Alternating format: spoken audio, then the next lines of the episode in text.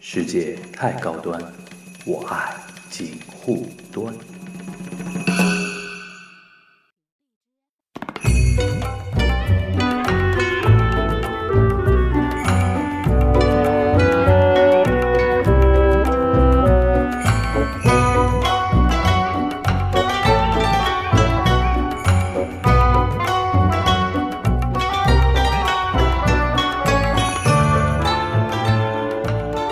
进行我们今天的正式录音之前呢，我觉得好高磊啊，我们两个人啊还是要郑重的向全国听众啊、啊全国观众啊嗯，进行一个谢罪， 我们错了， 太毒奶 了，我也不是故意的啦。女排被我们毒死。死了都已经。啊 你说我怎么会知道？就是哎呀，本来是想给减负，结果减成了这个样子，我是真的没有想到。嗯，那你们现在比如说你跟朱老板就朱云嗯影有没有讨论过？有我们讨论了很多，我们这两天一直在讨论。就是大家有没一直有在一讨个比较共识的一个说法？就觉得这天这这这次的问题出在哪里呢？嗯、其实这个事情就是很难讲。第一场对土耳其的时候，当时我正在高铁上，嗯啊，这个呃朱云颖呢在五星体育当解说嘉宾，嗯，所以整个整个过程里五星体育面是上海本地的一个体育频道、啊，对是个体育媒体，上海人啊都知道啊。嗯，对的。然后这个，那么那么他解说，他就不可能跟我说微信上面还还对还会有互通有无嘛？对那我没看到现场的情况，因为我在高铁上看不了，对，我就只能看那个图文解说，嗯就看到我很着急。嗯然后我以前的一些同事啊，我好朋友啊，就在那个微信里不停的跟我讲，哎，现在又怎么怎么样，现在这这这个没希望，那个没希望，我就一直一句话都不敢讲，嗯一直到零比二落后，嗯我跟朱运颖留了一个言呢，就是大概意思就是说，我说今天不对头，嗯我说打土耳其应该不是这个样子的。嗯啊后来比赛结束之后呢，我就问了他一句，我说是不是朱婷手腕那个伤、嗯、复发了？没有人知道。嗯。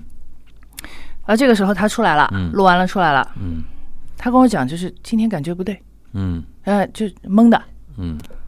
然后晚上的时候，我们的猜测基本上就是可能是朱婷是手腕伤，因为她当时她那一场的数据非常难看，她作为世界第一主攻手只拿了四分，这是难以置信的事情。嗯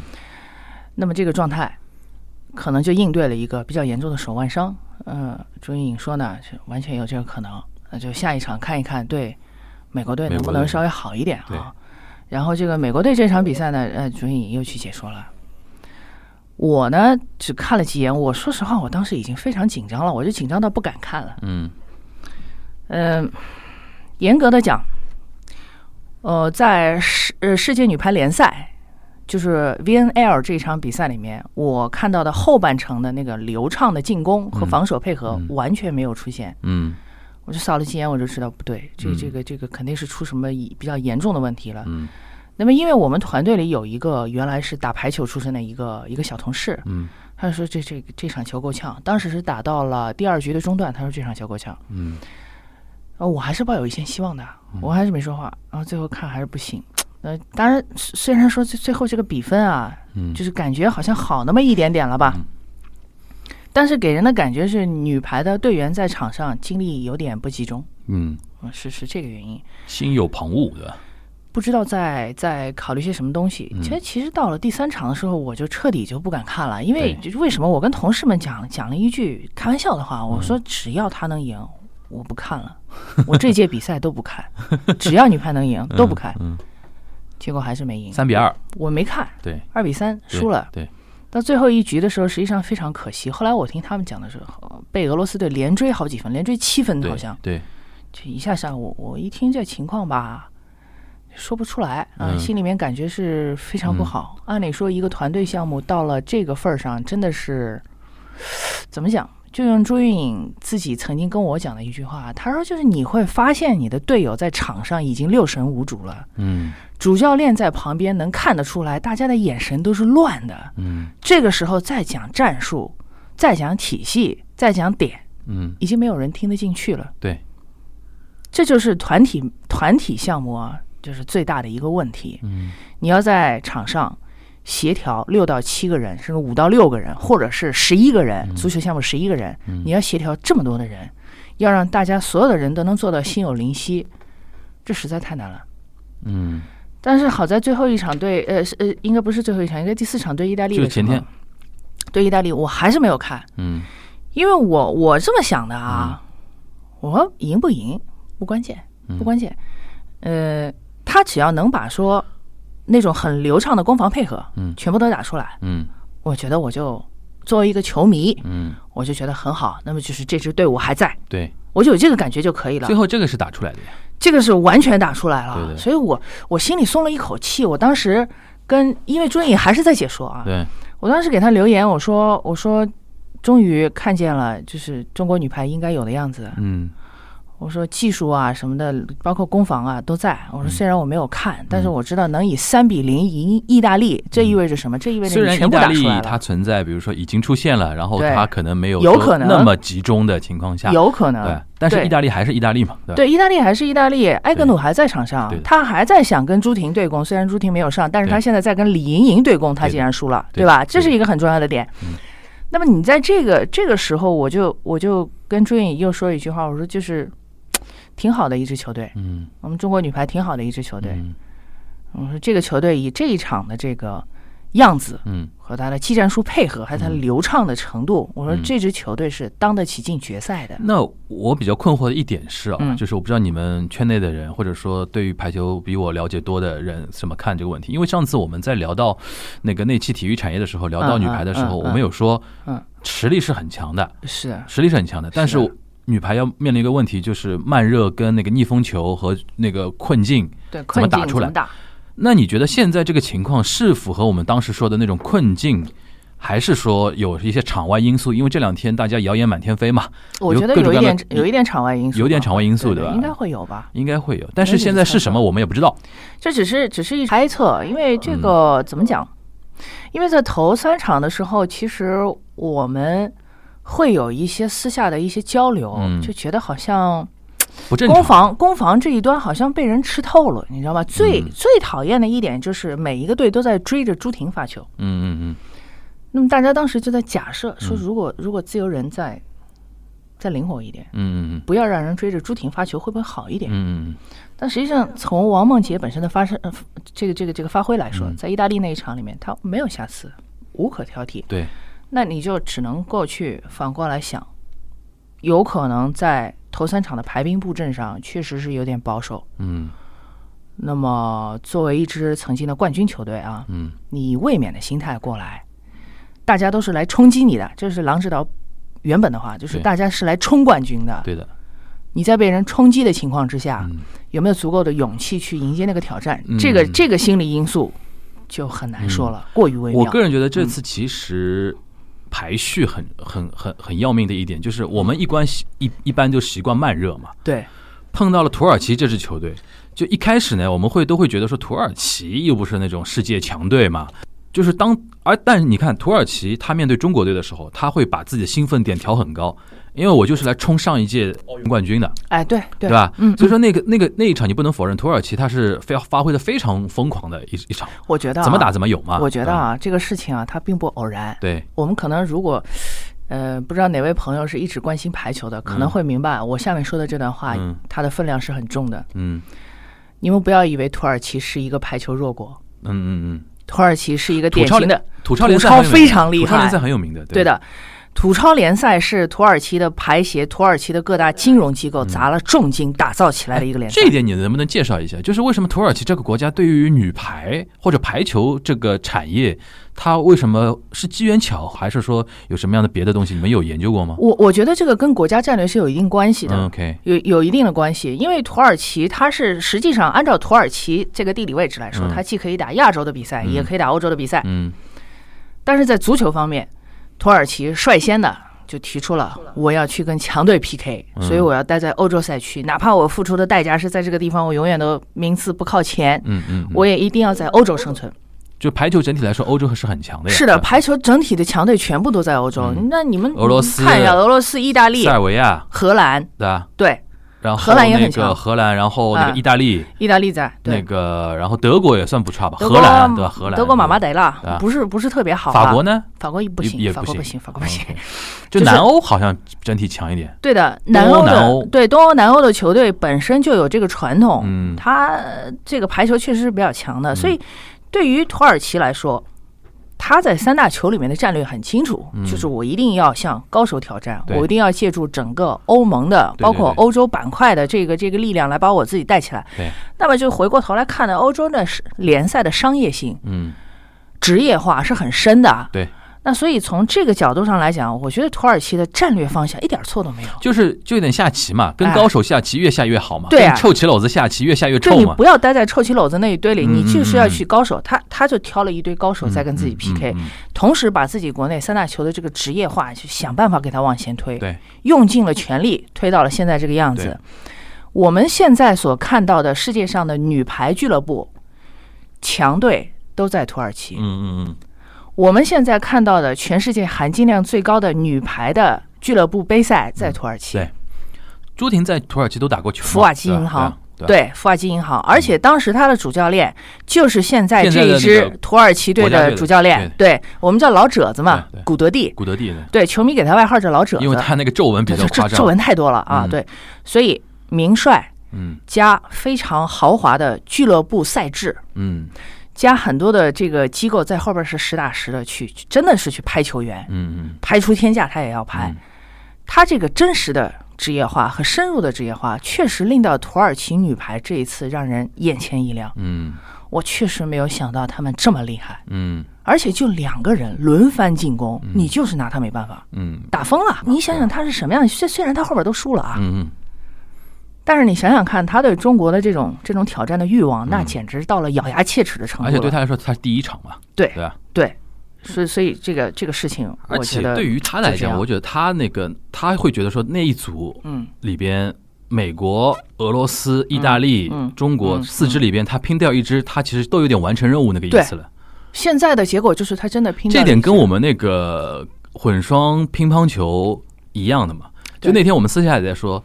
日本有那个金牌战略嘛，从一三哎年就开始培养自己的那个一些金牌的苗子嘛，你像哎什么张本智和啊那种人啊什么的，水谷水谷水谷隼吧，对吧？水谷应该隼水谷隼，就是五块金牌，嗯他拼下一块，嗯他别的四块什么都没有都无无所谓，嗯，就是五拼一嘛。对但是中国女排跟中国国乒什么心态呢？是保的心态，对报对吧一？定要尤其保像国乒是五块，我一块都不想丢的，对的，对呃吧？所以说，有的时候到关键场合之后拼的就是心态，因为我那个时候看不太懂他们的表情。嗯乒乓球大概还比较表情，我那天就在私下说，打到最后，许昕跟那个刘诗雯跟对面两位。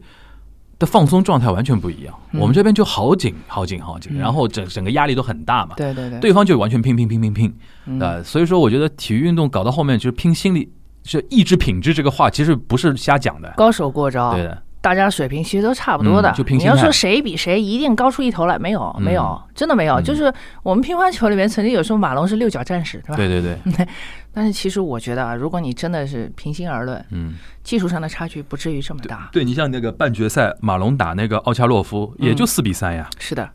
对啊吧？高手过招，最后拼的是什么？嗯是心理。嗯，你心里在，体能有保障，你的动作不变形，你才能保证说，我把我练的全部都打出对来。最好玩，你看半决赛他对一个老外啊德国的奥恰洛夫啊四比对三，嗯，到了决赛之后，因为两个中国人嘛，对他放松了，四比二赢反对震东，对就是这个东西就是这样。其实就对吧是对，就是你在你在放松的时候，你的动作不容易变形。嗯你想对，许昕、是这刘样诗雯如果嗯决赛面对的不是日本那一队，换随便别的一队都是轻松拿下的。是因为日本他脑子想，日本人是要拼一块金牌的，东道主压而力且嘛又。是又是东道主，嗯他们肯定是要拼我的，然后对他们就紧了，啊，对对对吧？然后他又不想丢在自己这一块，然后这个也是涉及到我们的毒奶嘛。我们节目里面不是说了嘛，我说一国定会有一国块乒会是吧让一块， 但是我没没想到，我们我当时女单哦，对吧嗯？那想不到想不到女单就是非常稳，嗯嗯对吧？ 然后是竟然输在那个混双上面嘛，对吧可？以，我我觉得可以接受。对我咱们觉也得不能也不能说咱们什么项目强强就强到所有金牌都咱们拿嗯。如果这样的话，对这个项目在奥委会里面的发展是非常嗯不利的。那你觉得女排，我们去看看女排的展望一下未来吧。嗯你觉得呃我们讲问具体一点啊？嗯你觉得三年后郎指导可能还能还能带队吗？不会，我觉得郎指导应该是到了退休的年纪了。嗯嗯嗯嗯。嗯，现在的问题就是，下一任的中国女排主教练应该由谁来当？对。呃然后现在呼声比较强的就、嗯就那么就那么三四个人，反正嗯啊，嗯那除了主教练人选之外，你觉得中国女排还要解决一个什么问题？就换代的问题吗？呃嗯、这个问题要解决的主要有两个位置，嗯呃，第一个位置呢是副攻线上的延一，他的嗯年纪确实大了，而且伤病非常严重。嗯这次是肩部韧带拉已经撕裂了，嗯，他不不能真的不能再不练能了。再打，不能再再打练了，嗯就是那么副攻线上现在的储备的人才是比较丰富的，比如说这一次参加比赛的王媛媛，还有那个没有跟过来的高毅和杨涵毅，呃，杨涵玉，嗯这两个队员也都不错，嗯啊，那就看看能不能练出来，能不能顶上去啊。嗯其实副攻线上的话，中国女排一向是人才济济的啊，嗯我们是出副攻的国家，嗯嗯，主攻手这一块呢，现在李盈莹一个人在在挑大梁，对就是年轻一代在挑大梁。嗯那么朱婷，我们回过头来想一下朱婷这个问题，她的手腕伤可能是要去手术的，嗯此其一。第二一点，朱婷说过我要打到巴黎奥运会，嗯啊，那么也就是说，那个那个时候朱婷是一个三十岁的老将，嗯在现代医学的保障之下，嗯运动员的他的这个运动生涯和寿命啊，包括质量。是可以有效提高的，今年特别明显。你想，去年哦、就昨天嘛，我们现在录的时候，昨天苏炳添拿那个、嗯呃，他首先破了亚洲纪录， 32岁，九秒八三嘛，嗯破了亚洲纪录，然后在决赛里面拿到呃，就第六黄种人的身份，第一次冲到对，第一次冲到八奥强嘛运的百米的八决强赛，八强，对吧嗯，然后拿了第六。嗯，你想他已经三十二了，这个三事一情三啊二了。这个事情啊，嗯我我我来解释一下为什么对啊，还有一个我想提一点，那个谁，吕小军，啊，吕小军，三十七了。哎，今年我就特别说，好像现在啊，就是嗯国际体育啊，竞技运动来到一个新的境界，随着科技的发展和大家对于运动。呃，怎么说呢？运动学的一种理解，现在我相信肯定有几点可以保障的嘛，就是科学恢复，对，科学恢复可以，然后科学训练，对的，然后再加上很多营养的那些外围的东西，这是其实是个科学的胜利嘛。是对的，吧是一个科学胜利，但是嗯我还是要替他们嗯跟大家解释一个问题，嗯呃，我我我不不不没有，我不想毒奶啊，嗯但是我以昨天苏炳添跑步的这个过程来看的话，在半决赛的时候，他跑出了个人巅峰成绩，嗯对，九秒八三，是对吧？对，呃，但是我不知道大家有没有注意到他的前半程和后半程。嗯是大概是什么样子。对我们都知道百米，一般来说最好的是四十七步，对，你可以均匀的分配自己的体能。嗯苏炳添的优势在于他的反应非常的快对，他的起跑和前半程优势巨大。对他起跑也很好。但是到了中后程，嗯，旁边的三个小伙子都是二十出头的，哗哗哗哗哗往对上对追。对对对，假设这是一百一十米，苏炳添很越拉有可能就后越拉越后面了远，就越拉苏苏越炳添很有可能就落后了。对对，越拉越远。中后程这一块、嗯考验的是什么？嗯大家不要以为真的是什么肌耐力或者爆发力，没有，嗯呃考验的是你的三磷酸腺苷到底储存了有多少。嗯换句话说，你的肌肉够不够年轻，嗯，这个是硬指标嘛？这是个硬指标。对对这个真的会随我懂你着，呃这个意思。真的会随着你一个人的年龄的增长，对它是会逐步下来的，其这实是不可逆的其。实现在就是竞技体育，其实掌主要掌握那个平衡，嗯，因为你想苏炳添他的经验也很重要，是的，对他吧经？验很好，对吧？他经验很好，就是他他知道自己的优势在前半程，所以你看他啪一下对直，就然冲。后比如说比赛从预赛、复赛、半决赛、决赛，嗯什么时候调动自己最佳的一个兴奋的一个状态，它也是一种经验嘛，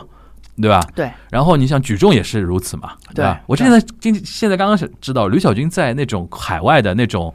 硬核健身圈是奉为神一样的人，嗯神一样的一个存在， 然后还上那个油管去看了一下，哇，都几百万点击的那种，然后下面留言都老外，啊！对，然后就是很崇拜对他，对对对觉对得他对这简直练得神非了常好，就是吕小军是属于天赋异禀，嗯吕小军和那个石志嗯勇都是天赋异禀。嗯嗯你看那个石志勇啊，那个六十八和七十三公斤级，嗯他都可以拿世界冠军。但是你们知不知道，石志勇可以扣篮，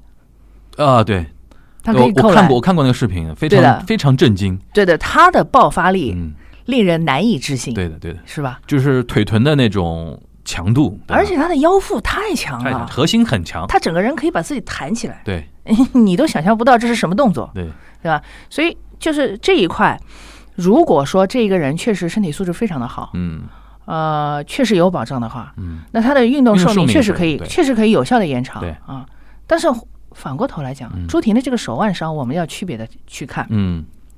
人身上有两个关节的伤是最难好的，嗯一个是脚踝，一个是嗯手腕。嗯为什么我们的手腕的掌骨和脚踝的那个那个这这一块的骨头是由很多块碎的小骨头组成的，嗯中间全部都是韧带。嗯你伤了一个地方，其他的地方就容易被连累。嗯这种伤除了做手术之外，还需要调理身体，对，呃没有那么简单。嗯呃，即便手术之后朱婷完全恢复，按照她的年龄来讲啊，就是在主攻手里面会有这样一句话，就是二十左右的丫头嗯是最能打的。嗯为什么她胆子大，嗯，跳起来就扣？你们看看李盈莹那个下手那速度。对对对，但是随着年龄的增长，嗯包括对比赛的阅读理解的那那个那个能力在增长，她会更多的去考虑说一些技战术的问题。嗯会比较油，对，她会啊游，她会打的比较比较聪明。对，然后再一个就是弹跳这个东西，嗯其实也是很吃身体状况的。嗯，嗯我们我们不是说为为朱婷去开脱或者怎么样啊。嗯曾经有一位美国的主攻手叫海曼，嗯，他打到了三十多岁，对可是他死在了排球场上。对，呃，各位也也要替我们这些非常高大的运动员想一想，对他们的那他个们身身体体负担状很态啊，身体负担很重，那个身体负担呢，真不是说你光靠医学就能够保得住的。嗯呃，所以如果说朱婷觉得手腕伤比较严重，她可嗯能没有办法再从事专业的排球运动的话，嗯我觉得大家多多理解吧。嗯啊哎，还有我这都聊到这边了，我首先嗯我们前半段就都盘一下那个就是这次奥运会了，嗯，你怎么看这次中国代表团的那个游游泳啊？啊，蛮惊游讶泳的，还蛮蛮发挥还蛮好的、啊，我觉得蛮惊讶的尤其女子对的这一对的块儿非常冲强，出来了啊，嗯蛮惊讶的。那个基础大项搞上去了，包括田径也是，嗯田径拿了一个铅球金牌嘛，嗯对吧？然后苏炳添也取得突破，就说我我这人看比赛啊，嗯我不是说我去数你金牌有多少，嗯，你该拿的金牌拿了，我没有不哦，那会个特别高兴的。巩立姣拿了一个第一个第一块田赛的金牌对，嘛，田赛的金牌可是很重要了，我们对以前没有搞过啊。对，这个他拿这块金牌，说实话，我我我我真的是觉得，哎，这个很棒。为什么？嗯，游泳和田径这两个属于体母育项的母嗯项，对，我们终于有了一个集团军冲出来，并且有人成为了小项目上的领军人物。嗯嗯这就意味着什么呢？意味着我们的这个大项、基础项确实在训练上，嗯它的层次上来了，不像以前他妈傻跑傻举没有了。嗯我们换了一种方式，否则你看不到现在的成绩。嗯我觉得这个很好。嗯，这里边不得不提，现在外教是蛮多的，呃，这个事情呢，我我我不知道大家怎么看。嗯，哦我认为我可以接受，对啊，我是欢迎的，我我觉得我可以接受的。我是欢迎的，啊我是觉得这个说。很多东 西你要啊承认一点啊，就是我们有的时候啊，对于运动这个东西，啊还是过多的把它，就是我觉得东亚好像都有点这个意思啊，嗯，中日韩我先观察来都有点，把体育和所谓的精神论绑定在一起，嗯就对就觉得人定胜天这个东西是非常重要的嘛。哎不不一对吧定。啊然后你看韩国有的时候也会这样， 对对对，对吧？然后往死里跑，就是我我跟你拼了。对，但是这练样得出来的人，你去看都是用那种科学结合那种意志品质的那个东西，科学是一个底子嘛。科学是个底对子吧，科学是体育的底对子。吧，因为像你像日本原来也也是，现日本现在可能还好一点啊，就是原来他可能棒球界对吧，经常讲那种呃日语叫根性啊，一个人的根性，嗯，就拼，就是非血性常非常不合理的代表。比如说，我印象比较深的高校野球，就是高中野球，不是它有什么甲子园啊什么的。甲子园，嗯，很多早年的那些球队，他训练呢，中间不允许你喝水，不补水，他觉得就是锻炼你的根性。其实这种就非常愚昧的嘛。太傻了，对吧不合理补水的话，这对啊个运动员的身体怎么办呀？但是你就看得出来，其实东亚这边，因为有的时候会，因为我我们有的时候会把一些体育跟那种国家啊、民族啊，什么东亚病夫这种东西，经常会绕在我们身边，就永远是觉得说这是一种意志品质的一种展现，的确这是意志品质的展现，但是它的底子永远是科学的东西嘛。对因为你的人的身体，就像你说的，你到了三十岁就是身体肌肉状态或者怎么样，就对不及二十多岁的对你人。就是不急，对吧你不用拼，你对啊 你就是拼不过， 你受啊伤了，你像刘翔零八一二年受伤了，该退赛就退赛，都没办就法，啊不用去那个 怎么样，没对有办法吧？他他他那个跟腱的伤那就，我到现在还记得，从来那没好过啊当时就嗯说了，你哪怕跑瘸了，都应该在那个这就这是胡说八道。哎，真的，。你你你们就是，我觉得那种人啊，他嗯可能啊，他估计也没搞过运动，对，真的，键盘侠你嘛，你这种键盘侠。你自己试试看，跟腱断了什么感觉？你对再回来讲这句话也不迟。而且还有一点，凭什么人家要为你的一些廉价的荣誉感，对吧？然后去断送自己整个的下半生的对运动生命呢？凭什么？就人家凭什么欠你的，对啊， 是吧？国家也不欠你的呀，你也不欠国家的。就是你也不欠国家拉倒啊。你像这这种话次以后这咱们次不我说。我这次我觉得蛮蛮蛮蛮好的，就是那个刘诗雯丢了那个金牌之后，不是接受采访的时候还崩溃哭嘛什么的，嗯还看到很多人，比如说就是我我也发那个微博说嘛，我说你不用对不起任何人，练到你这个水平，你已经是不存在对啊，我觉得不存在。对啊，就是嗯就是我我我觉得我们这一次至少、我我至少看到了我身边的这些朋友啊，嗯包括同事啊，哎我我觉得大家的素质真的在提高。对对对对对，就是我们不会过于纠结说，哎呀，你这个金牌你怎么没有拿到啊？啊，你怎么不拼 啊？就是大家不会再说这种很傻的话了。嗯就是我们第一会体谅运动员啊，付出了很多，很辛苦。嗯，第二，我们会看到那种真正的就是他努力之后的历史突破，比比如说苏炳添，嗯嗯嗯，他没有拿金牌，对，但是那又怎么样呢？嗯他是亚洲第一人，对对吧？对，我们会看到很多新的东西，嗯我们真正能够感觉到，就是体育这个事儿，它不再被大家当成是为国争光的一个工具了。这个我觉得很好。你看我这次印象比较深，苏炳添的教练也是个老外。哎，是个老外，对吧？然后我们那个游泳，嗯嗯原来也有外教嘛。对有有上有上上采访他那个外教，他现在是好像哪个队的那教练。然后他在那边跟那个中国的媒体还在说，有哪些个人可能他觉得说是有夺牌实力的。后来很多被他预测准了。对，什么还有张雨那霏个啊汪女顺啊，女子，重剑，对对，女子中间那个教练是法国人嘛。法国因为人，击剑这个项目就法国是法国非常好嘛，法国对对对看家本领嘛，就像我们的乒乓球跟日本的柔道是一对，样的你嘛。看给给他高兴对的啊扛着运动对员对就对对跑对了对啊，对对，啊然后还有那个，据说那个划船，啊，那个皮艇吧，周还挺周周挺挺，嗯，有很多那个英国的教练，是的，是的，对吧周挺这一块很多的教练都是来自来自海外的，对对对啊，就是这个地方我就要讲了，嗯我要讲一些话，嗯可能会有一些人听了以后觉得不舒服。嗯咱们国家嗯不缺好苗子，不缺想要从事职业体育的年轻人，嗯但是我们真的很缺教练。嗯我们缺教练是为什么？是因为我们以前的那个职业体系啊，没有考虑过说我要打造一支厉害的教练队伍。对，我们同样的事情放在德国，嗯大家应该还记得，在日韩世界杯的时候，嗯这个是当时是嗯，名零二年门将卡恩卡恩对带着一群平均年龄三十好几的这个德国球员，对一路跌跌撞撞进了决赛，拿了个第二。对对不对？对，这件事情等他们回国之后，在德国引起了轩然大波。嗯贝肯鲍尔亲自出来嗯说什么呢？说我们不仅我们的打法老套，嗯我们的队员都已经老成这个样子了，再这样下去，我这个德国战车就是个德国破车。对，说不能再这样下去。嗯但是他怎么做的？他先抓的不是所谓的青训，不是把孩子们送到巴西去，没有。嗯他先抓的是在一批退役的球员里面问你们谁想当教练，对过来，我们一起学习。 OK 这就是德国的做法。 OK，我们为什么就不能学习他们的做法？而且哎，你这么一说，其实现在你看这几年德国教练开花了。就开花了吧，现在大家现在看到了现在吧，世界足坛牛成绩最好的一帮教练都他妈全是德德国国人，人，全德国人你。们现在看到了，嗯你们现在看到他的结果了。嗯，啊全球如果论技战术水平的话，德国教练绝对是第一军团。嗯，你有这么好的教练，你还担心这个国家的足所以球会就弱吗？将帅将帅将帅将是很重要的，帅对更重要。对的对，所以，如果说德国足球的那个帅是贝肯鲍尔的话，嗯嗯他培养出的是一批将领，对对对他没有直接去抓小兵。对，这种思维，我们什么时候能有？对我就很高兴。哎，这个这个角度不错的。嗯，其实还有一个就是说，怎么说呢？我们有的时候还现还回到那个话，就一个真正的体育大国，你像每年我们那个奥运会奖嗯牌也不少嘛，但总归觉得说体育大国或者说强国还是要体现在团体的那个竞技的项目上面。对的，今年你看看来看去，女排当然今年有点马失哎前蹄、但是那个女篮被女我篮说非准常好了吧？女篮被我说准了吧？哇，女篮非常哎，没想到其吧实？我们还蛮准的，很准我。们有提到的。都我说女篮会给大家我惊们喜嗯哎，的你。想，我们真的是毒奶，又毒又奶， 奶在哪里？真的就是就是，你看，啊，我们觉得有问题的，其实都说出来了。我觉得对的女排会有困境，对吧？有困境啊就怕这个，你看就被我们说准了。但是然后女篮呢？乒乓球会哎丢一块，哎，真的被我们说 的。这无所谓。我们我们话里话外没提到的项目都稳的，对，对我 的。女篮稳的一塌 糊涂。就是我我我我跟各位讲一下，就是这个情况，其实在很多年前的八八年，嗯呃，汉城奥运会上，嗯呃，不是呃不是汉城奥运会，巴塞罗那奥运会上，嗯，九二年，对，应该是巴塞罗那奥运会上曾经发生过一次，嗯，是什么呢？呃，当时女篮还有郑海霞，郑海霞，哦对，对吧？对，我们的海霞姐姐海霞姐带着她啊的队友，带着她的队友一对口气打进决赛，对对对，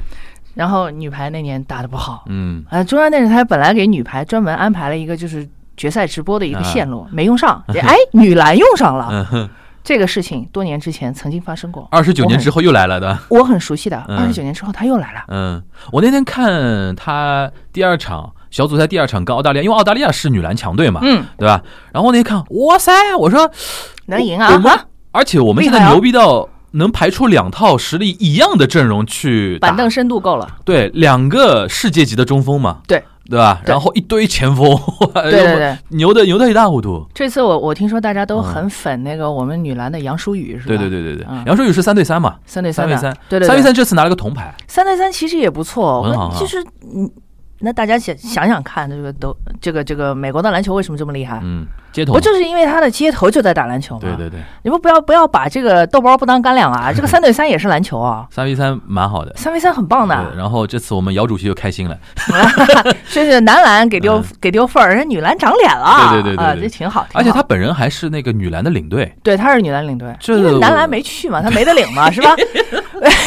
所以大高个儿上哪儿去呢？这嗯啊，其实我觉得大家可以，如果呃，当然可能是这期上线的时候，那个我们那个奥运会也差不多了，但是以后可以倒是可以再多关注一下那个女篮。哎，但要聊聊女足啦，哎呀，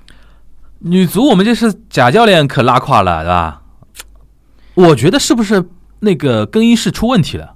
最后一场能输成这个样子，我估计有点更衣室有点控制不住那个意思吧，呃，应该是有点，对吧应？该是有点。这个集体项目都是这个样子，对的，啊，集体项目所有的这个球员啊，你说他特别服这个教练是不可能的。嗯，你说每一个人都是战术、战略、方针，全部都听教练的，没有。嗯尤其像足球这样，不可能喊场中暂停的，嗯只能够换队员的。嗯教练失控的状态时有发生。嗯我觉得确实这个队伍的内部出现了问题，嗯，否则不至于这样。对，嗯，这个不是实力体现，这不是，这绝对不是对啊实力体现。那就是反过头来讲一下啊，我觉得集体项目是要看球星的。对，平心而论，王霜嘛 对吧？平心而论，对于集体项目来说，它是需要一个精神领袖的。对，除非说像朱婷这次一样手腕受伤，然后这个精神领袖自己垮掉了，那嗯没办法。嗯但是如果你有这样一个精神领袖，你得学会用它，，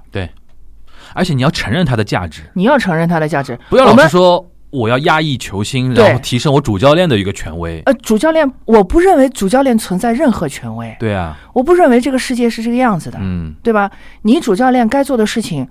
不是说你树立你的权威。如果真是这样的话，你下场自己踢去，嗯对吧？你自己进球，嗯你不能够把这种东西放在队员的身上。嗯，我们集体项目还是要讲究，要有一个人要冲出来，而且这个人必须是队员。对，嗯。然后这里边我就想问你一个了，你说到因为说到这个，因为你刚才提到一个德国那个教练那个话题嘛，嗯，你能不能想象一下？当然我你也应该没有那个亲身经历过，哦但可以想，没有嗯结合你对德国人的了解啊，嗯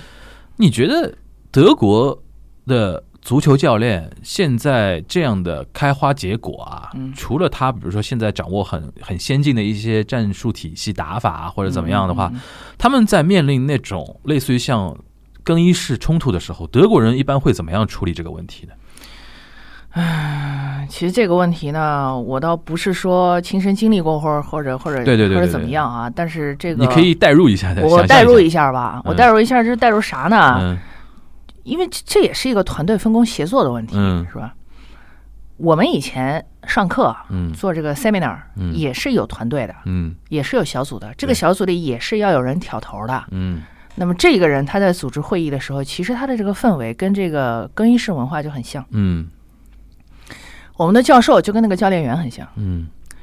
教授会提出一些要求，告诉你们你们大致从哪个方向入手，然后他的解说他他不可能去干涉你具体去怎么做，嗯因为我们毕竟已经是大学生了，嗯嗯不是小孩儿、嗯嗯啊。但这个组长就来了，嗯，组长就类似于像球星的那个意思，对或者他就是队长，就像队长嘛，嗯嗯就 captain。嗯但是 captain 来了以后，就要给大家就分派工作，嗯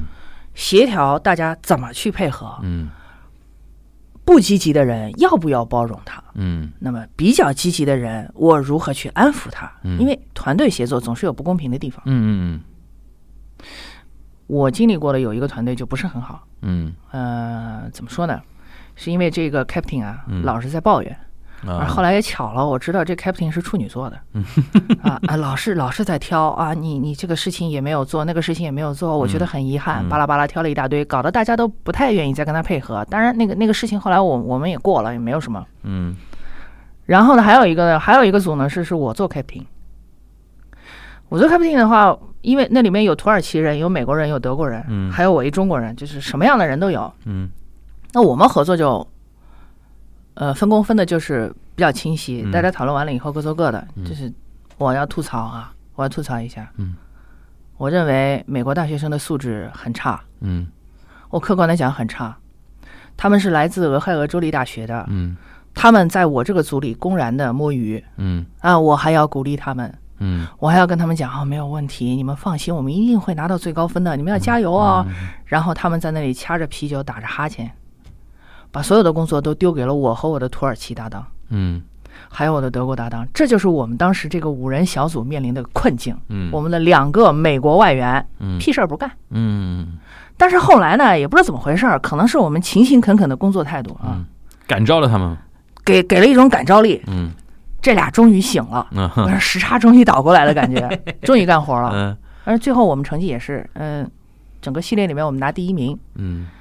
所以呢，就反正这几件事情，我我体会下来就是，我觉得队长特别不容易。嗯在更衣室里面也是一样的，你找对了那个队长，那队长什么事情都说，哎大家一定要加油啊，我们一定可以做到的。你们实在不行，就把所有的难的球全交给我处理。嗯，这个时候是有用的。嗯为什？么？人的心理就是这样，我就想找所个谓人依靠啊。球球队里边有个老大哥，对，有个嗯老大哥、老大姐，他对说没关系，坏了全算我的。类似于像范志毅这样的人，那种对是吧你就是要找这么个人啊对。他，你别看范志毅敢打裁判，人家出了事儿，人家能扛住啊，对对吧？对。那就就像女足里面，该进球的时候，王硕能进球啊，但是王爽不适合做那种老大姐的那个，对吧？他为什么？他为什么不适合做？是是他但确是实年没有龄这太个基小因，年龄肯定太小。是他确实不存在这个基因，还是刻意的不让他做？我觉得是刻意不让他做呗。年龄小不是问题，对，我对吧懂你这个意思。年龄小不是问题，就能自力古英雄出少年。有的人是，比如说像我，我印象很深啊，就是老大哥，你说到那个足球里边的球队里边老大哥，我经常想到我早年就很多年前了，看那个曼联的比赛，啊，罗伊基恩。嗯，罗伊基恩其实是一个不显山不露水的一个队员，但是你看福格森对给他的评价是，我觉得一个教练对一个球员最高的评价。他说他是曼联一颗永远跳跳动的心脏，是的，对吧？当时你嗯想，曼联那么多球星啊，都不说被看不起这些人了，对吧？嗯有的颜值高啊，水平高啊，怎么样？跑得快啊，他一他什么一直的喜欢罗伊基恩，对，一直把他放在那个拖后的那个后腰那个，然后队长嘛。这就说对明吧罗伊基恩是可以掌控整支球队情绪的人。他虽然不是光芒万丈的那个球星，嗯但是所有的球星可能都要服他。这就像对啊当年的那个队长拉姆在德国国家队嗯里面对对的对作用对对是对一样对对的对。对你不要以为他大家就都叫他对队短，对，哎是吧？没叫他他们队这个长长。相其实蛮有意思的，就是是的长得 baby face 嘛，对他对吧 baby face 可算可爱型的，是的然后又打边边位，先边后卫右边后卫嗯好好像是不显山不露水，但是拉姆在那个地方，他带着队长袖标，就给人感觉这支球队是有那个主心骨的嘛，他往那里一站，大家就会觉得右路是稳的。嗯，是吧啊对对对。而现在的德国国家队这次为什国么 家队为什么很差？这次德国国家队的问题，我觉得首先缺乏拉姆这样的人，嗯然后你想那个那个穆勒嗯，都是本来不要，然后又临时招回来的，这是勒夫的问题。哎对啊，这是勒夫的问题。再加上勒夫本人又是已经有个预期了，就是说这一届打完之后他是要退休，换换后面那个那个那个人嘛，所以嗯说整体大家的心态就有点有跟这一届的女排有点类似，非常像，对非吧常像？因为大家好像就觉得就垮说一个时代是一个时代终结，要终结了，嗯所以说大家好像心态都有点心有旁骛的那个意思嘛，就是反正反正已经说到这里了。嗯我就说一下这几年这个德国男足确实挺让我失望的。啊嗯为什么呢？就你想想看我，我原来在德国念书，我受他们那个球迷文化影响还是很深的嗯嗯。那么零二年确实踢得很臭，对。很不好。对，虽然拿到了亚军，对吧？场上一群中年 人，全靠卡恩一个人扑球嗯才扑进了决赛。对，但是你在他们的身上，呃就就是咱们说啊，就看还能看到那个糙汉子的那个味儿，嗯，就叮咣叮咣使劲跑，见到人就拼。他虽还虽他然还有是那部个老东西坦在，克，但至少是辆坦克。对他他他还是坦克对，他虽然在冒烟儿了都，对 吧？对，夸他夸他冒烟儿嗯，但是他还是坦克。嗯，呃，后来呢，让我耳目一新的就是零六年的那一届，对，就德国国内世界杯那一次，对，那那一次的进攻啊、防守啊，打的真叫水银泻地，嗯确实让我感觉到，哎呀，这个坦克终于修好了，开得好快。零六年主教练是克林斯曼嘛，克林斯曼对他的他的他的助助教手就是勒夫，对当时的领队是比尔霍夫对，，比尔霍夫，对，三个人。然后当时让我看到的就是非常非常赏心悦目的足球，嗯哦，我就突然之间觉得，哦，这个德国队好像被修复了，嗯被修复了。然后到了二零一零年的时候，这个打南非世界杯的时候，其实德国表现也很好，嗯对最后是输给西班牙，对对没有对拿到冠军，就拿输给那个时候西班牙没话讲， 嗯没话讲，没话讲，讲。可是从那个之后，勒夫好像受了刺激一样，嗯我不知道他怎么想的啊，嗯，他什么都要学西班牙，对吧？攻防、tiki taka 哎，全部都要学，节奏要慢下来。德国队开始打传控了， 德国人打传控，哎，德国人哎，腰都扭不过来，真的是身体硬的不得了，打的什么传控啊？ 但是呢，在二零一四年的时候，嗯我我我我为什么提这个时候？是因为那个时候 Schweinsteiger 小猪、嗯， Schweinsteiger 和 Klose 还在、嗯嗯还在队里面，对，所以他们两个人身上还有那种很传统的，就是德国足球的那种对对对基因。对对当时那个队短拉姆也在啊对，他们这三个人在德国式的那种快速攻防的那个、那个东西还在，嗯而且身体的碰撞也好，呃，包括是战略的指向也好，都很清晰。嗯所以那次是适当的结合了 Tiki Taka 和德式足球，拿了个冠军。嗯对但是当这三个人退役以后，整个德国队已经变成了西班牙二队，嗯这是我不能接受的。嗯，我就看着一群又高大又威猛的男人在场上绣花儿，我实在受不了，有点 儿。后后来我就没没打算再看，嗯但是我是希望德国队换了主帅之后，能够恢复一点点啊嗯，德式打法的基因。我觉得他现在最大的问题就是克洛泽之后没有一个正命的中锋这么一个人，风无力是他们一向的对毛解病。决不了问题的，这个这个不是说不能解决，我们莱比锡红牛队的正印前锋维尔纳是可以当的，但是就可以不的就不让他，不让他踢是因为那个踢法呀对，那他个搞不定西班牙式，对对他搞不定西班牙，这这小伙子速度 太快了。对对对对。你那传着传着，呃他不知道该跑哪不去了然他就。那个位置，我觉得给他排的不行，不好，给他排的不好。让他还要去带球过人，呃，打边锋那种感觉了，那种。他脚法一般般 的，你让他拿什么过人？他全靠身体扛的，你让他过谁 啊？哎呦在地上拱还差不多行，个儿又不高，对那不对？那反正就是反正接下去看新一任的那个主帅了，看新一任主帅如何对啊盘活维尔纳。因为其实世界杯也也近在眼前了。对，现在是明年嘛，哎呀，明年就世界杯了，我的我天！我希望他们啊，就是我希望德国队啊，嗯能脑子稍微正常一点啊， 就是该打什么就打什么，嗯是吧嗯？你吃着猪肘子的，就不要天天想伊比利亚火腿，嗯，是吧？该干啥干啥去。那最后我们那个说一点那个巴黎展望一下吧。你觉好得的这次，因为其实我们现在录的时候已经录的时候，那个奥运已经过半了，嗯，对吧？今年奥运会特别特殊嘛，退出。对吧？然后大家都挺慌乱的那种情况下，哎，其实我后来觉得说，运动员其实准备的都还不错，职业运动员其实你说这种职业这性，种素养还是对啊有吧？的。然后嗯把自己保护的还很好，是的，对吧？虽然那个奥运村外确诊一塌糊涂，对吧？然后又创新高，但是在那个范围里边，其实控制的还可以，还对吧行，还啊行。控制还行。然后大家，而且其实跟里约相比的话，我们这次其实呃呃成绩是有恢复的。哎，还不因为里错约呢的时候很惨嘛，才那个二十几块嘛，对二十几块，现在已经是呃24今天估计大概今天如果顺利的话，今天就能超过里约时候的那个金牌了，啊，金牌数了。还不错，还不错。那像如果结束的时候，我当时预测三十五嘛，嗯现在看起来三十五甚至能比三十五更多都有可能。啊，我看觉得还还是还是我希望我希望还是有田希径望能够继续再发哎挥发挥。那你嗯你我们那个试着提前来总结一下这这一届的那个奥运会，然后看看那个三年后的巴黎啊，你你觉得现在中国代表团这次的成绩和看你自己整体这次这届东京奥运会，你感受感觉怎么样？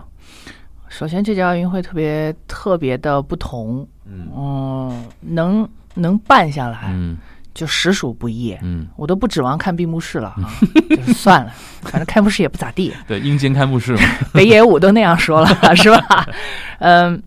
但是能办下来嗯，呃，日本政府和日本的民众确实也牺付牲出了很大多，付付出 了付非出常很大多。的牺牲了。呃，我觉得我是感谢的，嗯，至少还能让我在疫情期间看对到一场奥运会。站在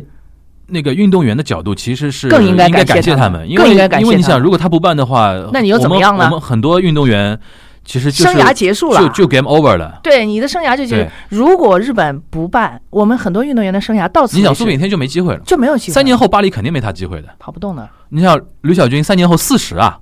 举不动的。哈哈，嗯 就就就就比如说像这种，因为我想不光中国代表团了，全世界代表团都有很多年纪大的那些运动员是感谢东京能办的。我觉得他们是。我想到那个，Tom Daly，嗯，那个英国那个跳水那哥们儿，跳水啊对吧？他这次终于拿金牌了，嗯我的天哪！他那个一二年的时候拿的是一块铜牌嘛，对嗯吧？他的多年的夙愿终于完成所了。以一二年拿了个铜牌，跟拿金牌一样高兴啊。对对对对我们对英国人在跳水上也拿牌了，对是吧？对对对对也是个黄的。 就是像这种例子应该很多嘛，他嗯是的们是完全是应该感谢东京能坚持这样办的。对的，所以我觉得我们作为中国人，在嗯这件事儿上可以略微感谢一下。啊嗯，咱们好歹还看上了一届奥运会， 对 对对，在情况如此吃紧的情况之下啊，再一个呢，如果你让我展望一下巴黎奥运会，其实我我个人有两点希望。嗯第一是希望二零二四年巴黎奥运会的时候，呃，新冠疫情的特效药已经问世了。嗯希望大家不用再呃笼罩在这种恐惧之中，嗯希望世界的经济能够恢复一下正常的嗯秩序，希望现场能有观众吧。而希望现场有观众，嗯这一点太重要了。讲到这个，我有很感慨。我想丘索维金娜这今年退役的时候，她其实最后一跳结束。是的，是的，是的我。想，如果真的全场观众起立鼓掌，如果感谢这么一个如从果九有人在二的年话巴塞罗那奥运会就开始参加奥运如的这果么一个他们人在的话，对啊，很遗憾啊，就这是是他就默默的像退离开这个舞台一样了。对的，他，但是我觉得怎么讲呢？嗯，